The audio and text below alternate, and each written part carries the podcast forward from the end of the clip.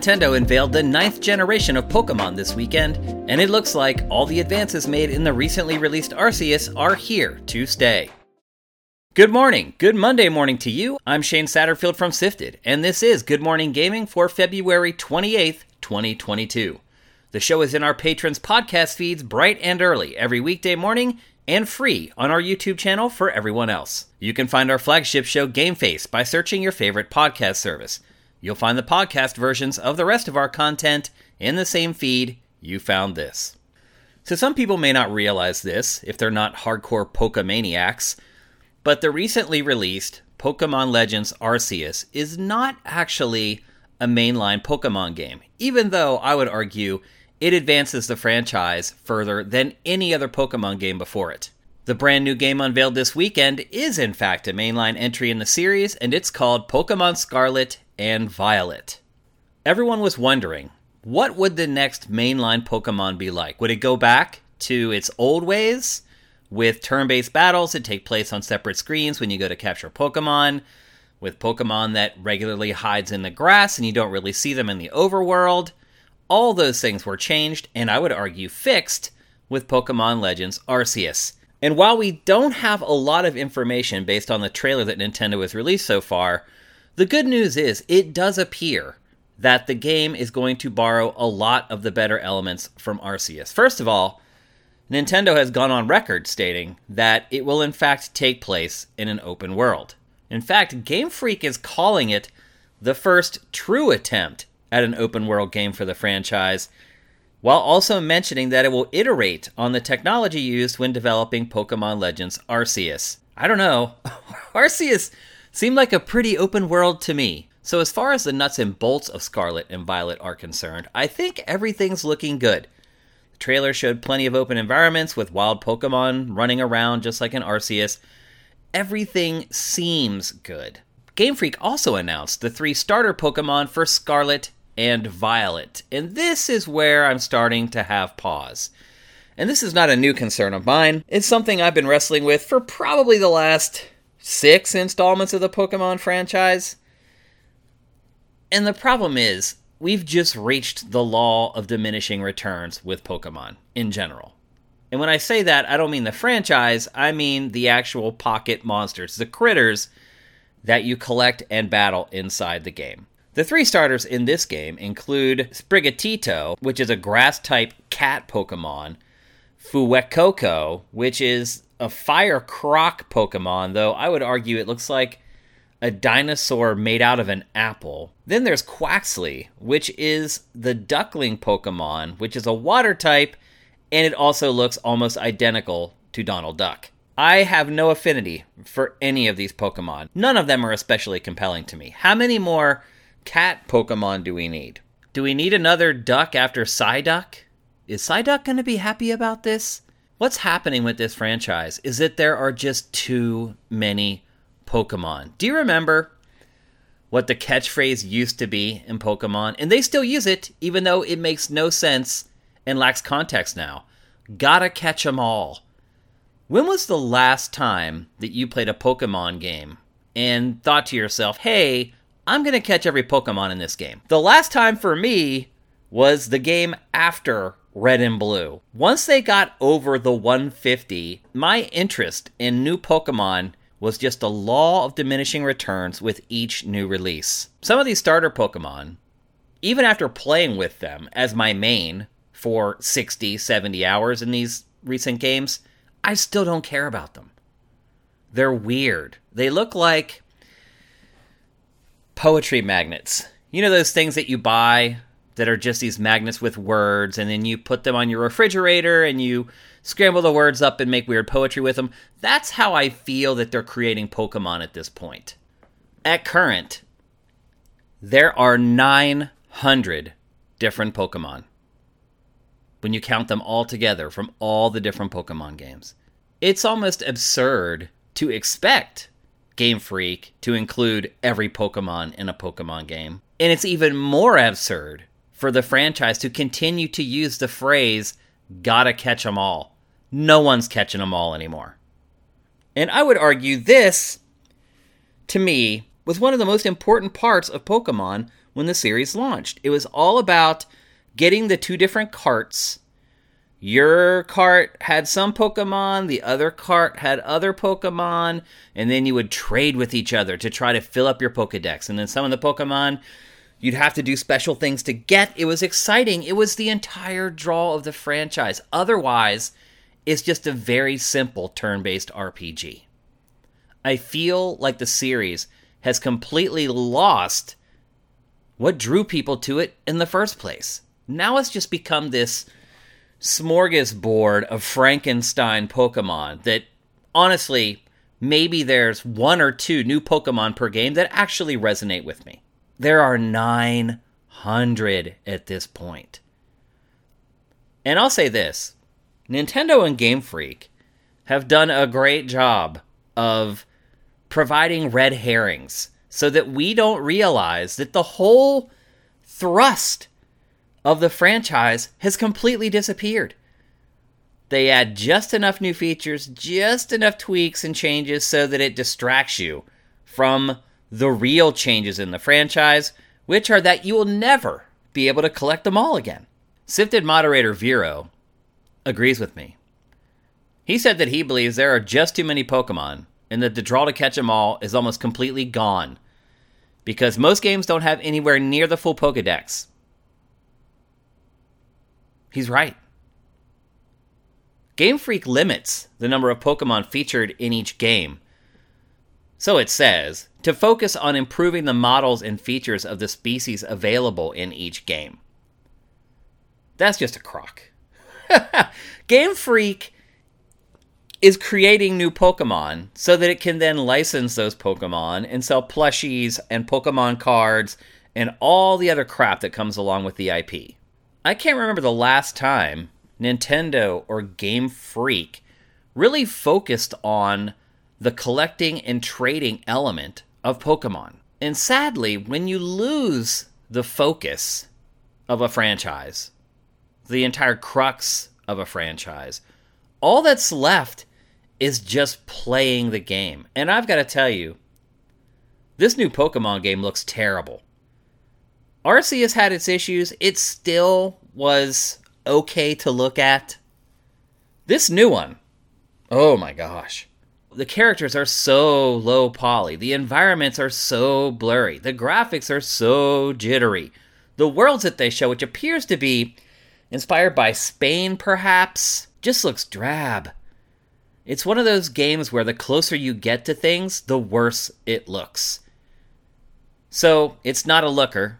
Its graphics aren't going to draw you in. The main thrust of the entire IP is now gone. And so now all that's left is to compare these games to other open world RPGs, and in that respect, Game Freak has a lot of work to do. Now for a couple more stories from the top of your SIFs. This weekend, the gaming industry put some of its weight behind Ukraine as it tried to repel Russian invaders from its home soil. CD Projekt Red donated to humanitarian aid to help Ukraine's refugees, while EA removed a Russian helicopter skin from Battlefield 2042. While Ubisoft supported its employees in Ukraine with advanced paychecks and safe places to stay. It's the world against Vladimir Putin, and we're here to stand for Ukraine. Elden Ring's opening weekend has been an interesting one. First of all, it's off to a great start financially. It is selling through the roof.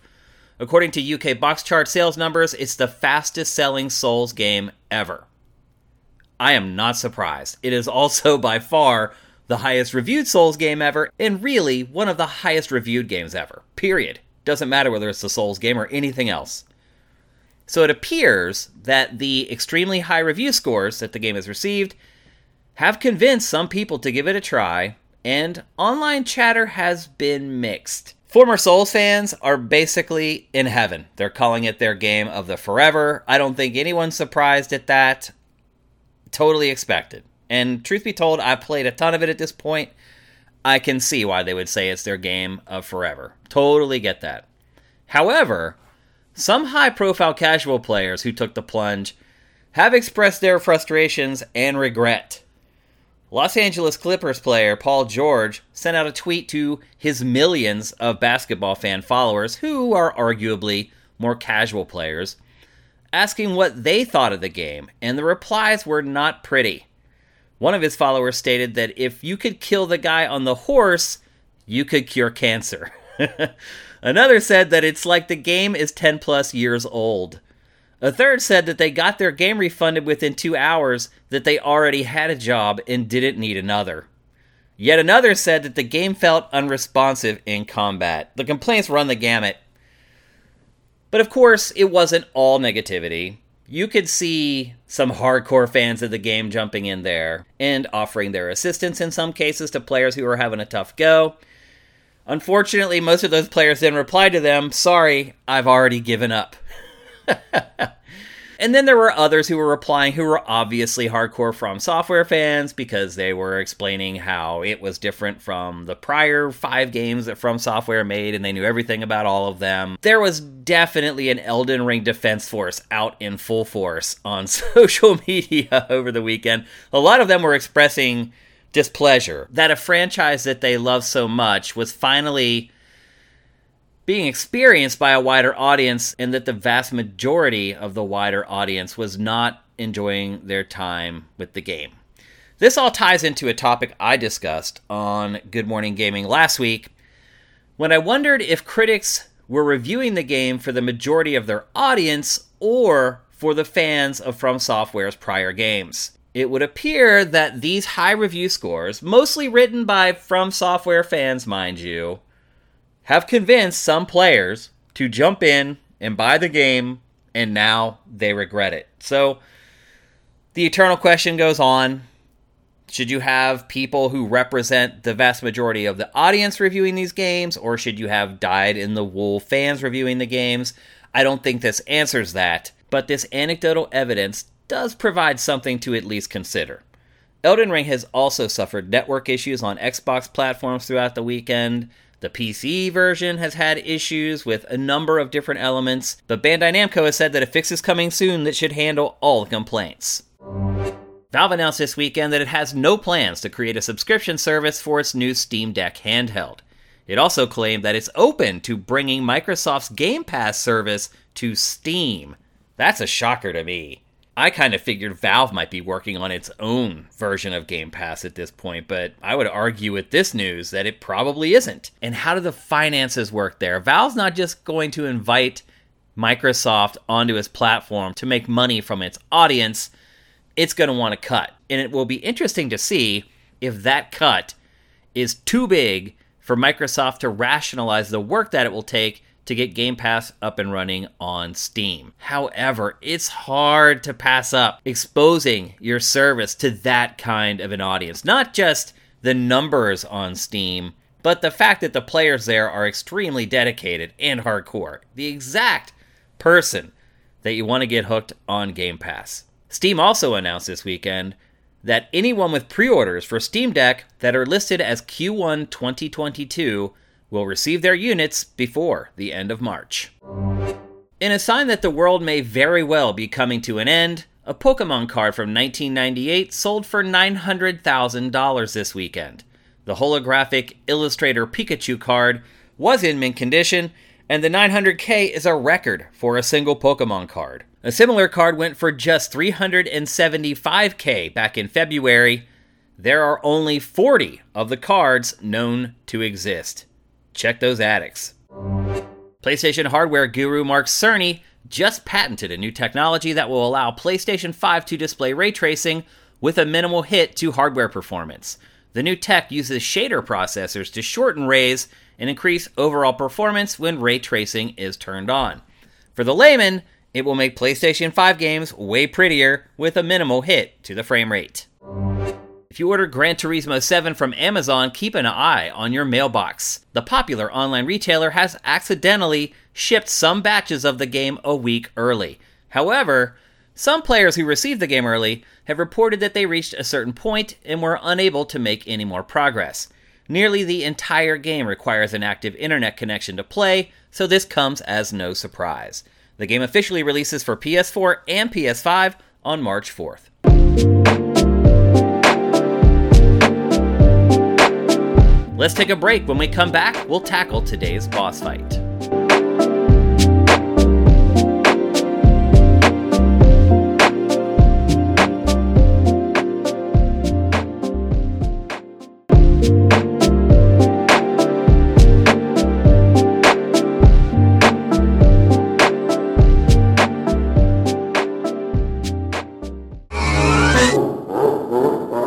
Welcome to today's boss fight, where I tackle random topics that may or may not be related to video games. Remember when PlayStation purchased Evo? I do. I said at the time that it was a terrible idea. I said that there would be conflicts of interest and that either PlayStation may feel uncomfortable including certain games at Evo that have appeared at the esports tournament in the past, or that the properties themselves would feel uncomfortable being a part of a tournament that is owned by PlayStation. A platform holder owning the biggest esports tournament in the world, at least for the fighting game genre, is always going to present problems. And so this weekend, the first problem arose, and PlayStation announced that there would be no Smash Brothers at EVO. Now, to be fair, PlayStation also shared that it was not its decision, that it wanted Smash Brothers in Evo. Obviously, it does. Probably the most watched game at Evo every year, other than maybe Street Fighter.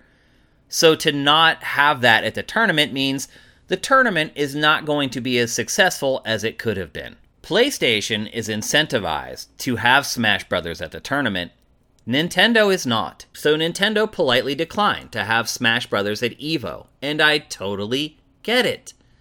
Put yourself in Nintendo's shoes. There's this big tournament, and EVO is as big as it gets when it comes to fighting games. You want to be there, but what really do you get out of that? You get some positive will because Nintendo Esports and Smash Brothers Esports have been huh, what's the word to even use? Underwhelming in the past. Finally, it appeared that Nintendo was starting to get it together and starting to understand that it needs to work together with the esports community. And so it did. And we started seeing Smash at a lot of the bigger tournaments and, importantly, at EVO. But if you think about it, other than the goodwill, what good comes out of having your game at a fighting tournament? The people who watch fighting tournaments, they already own Smash Brothers. You're not you're not going to sell games to people at esports tournaments. And the truth is, most of the games that are at esports tournaments are old. They kind of have to be older, otherwise the players would not be good at them. Now, that's not 100% true. There are some games that launch and then immediately they're at fighting tournaments, but generally the games that people really watch at these things are games that have been around forever. Street Fighter, always one of the top one or two games at every esports tournament. Always. So you're not going to sell more copies of the game. Will you sell more copies of the sequel to that game? Maybe. But look at how long Nintendo has been milking the last Smash Brothers. It's not interested in releasing a new Smash Brothers every 2 or 3 years like it used to. So the benefit to Nintendo attending any esports tournament is minimal. Now, again, put yourself in Nintendo's shoes. You're going to an esports tournament and you're walking up to the building, and the entire building is slathered in PlayStation branding. PlayStation Evo 2022. And there's all PlayStation's characters hanging out around the logo the branding on the streams, PlayStation, PlayStation everywhere, the PlayStation logo, all PlayStation's characters. And then there's a Nintendo game being played behind that frame with all those PlayStation logos. There's Smash Brothers, there's Mario, there's Nintendo's biggest roster of characters all playing behind a PlayStation banner. There was no way Nintendo was going to be cool with this. I can't think of a single advantage of Nintendo going to Evo now that it's owned by PlayStation. There is no upside to it. Sure, some fans may get a little salty, but they were salty at Nintendo esports for years. And did it impact Nintendo's overall financial position? No. Esports already are so niche. I I know it was supposed to be the hot new thing and look, people go to tournaments and have a good time. I totally get it. I love the social angle of esports where players actually meet each other in person instead of over the internet a couple times a year. That's great. And to me, that's the best part of Evo is just being around everyone and meeting new people. But let's not pretend that it has any impact on the finances of these publishers. It just doesn't. Having Street Fighter at Evo means that when Street Fighter 6 comes out, most of the people watching Evo are going to buy it. They now know it's coming. Maybe they go and pre order the game. None of it really matters. Street Fighter's going to sell no matter what. Ironically, the best selling fighting franchises aren't big esports games. Look at Mortal Kombat. It's not an esports stalwart, it's the best selling fighting game in the world. The root of the problem here is that PlayStation bought Evo. And I know some people say PlayStation saved Evo. That's malarkey. Evo was not going away. Someone was going to step in and save Evo because it would be a smart acquisition.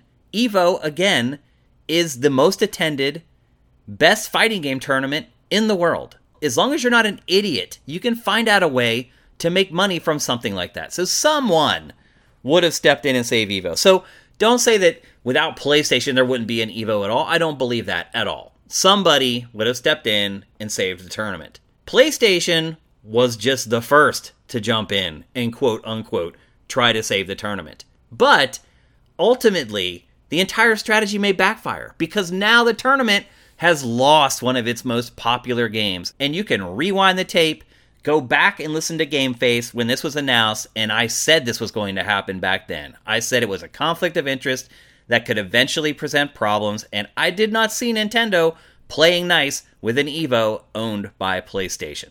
And some may say, oh, this is Nintendo being its isolation itself, not wanting to play in someone else's backyard. And that, you know, there's some truth to that.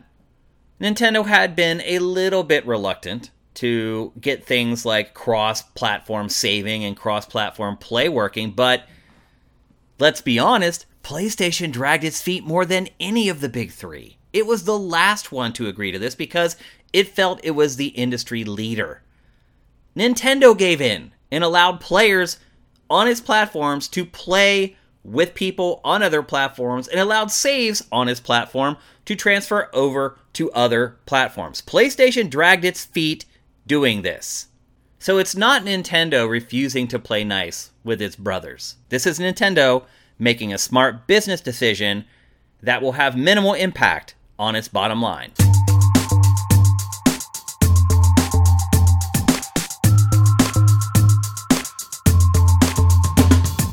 Thanks for listening to Good Morning Gaming. I appreciate every single one of you who listens to GMG, and a big welcome to our YouTube audience who are now getting the show day and date. I'm Shane Satterfield, and you can do what the cool kids do and follow me on Twitter at Dinfire. And while you're there, follow Sifted at Sifted Games. If you like what we're doing, head to patreon.com slash sifted and drop us a pledge. We'll be back with another episode tomorrow, but until then, make sure you seize today, because there will never be another.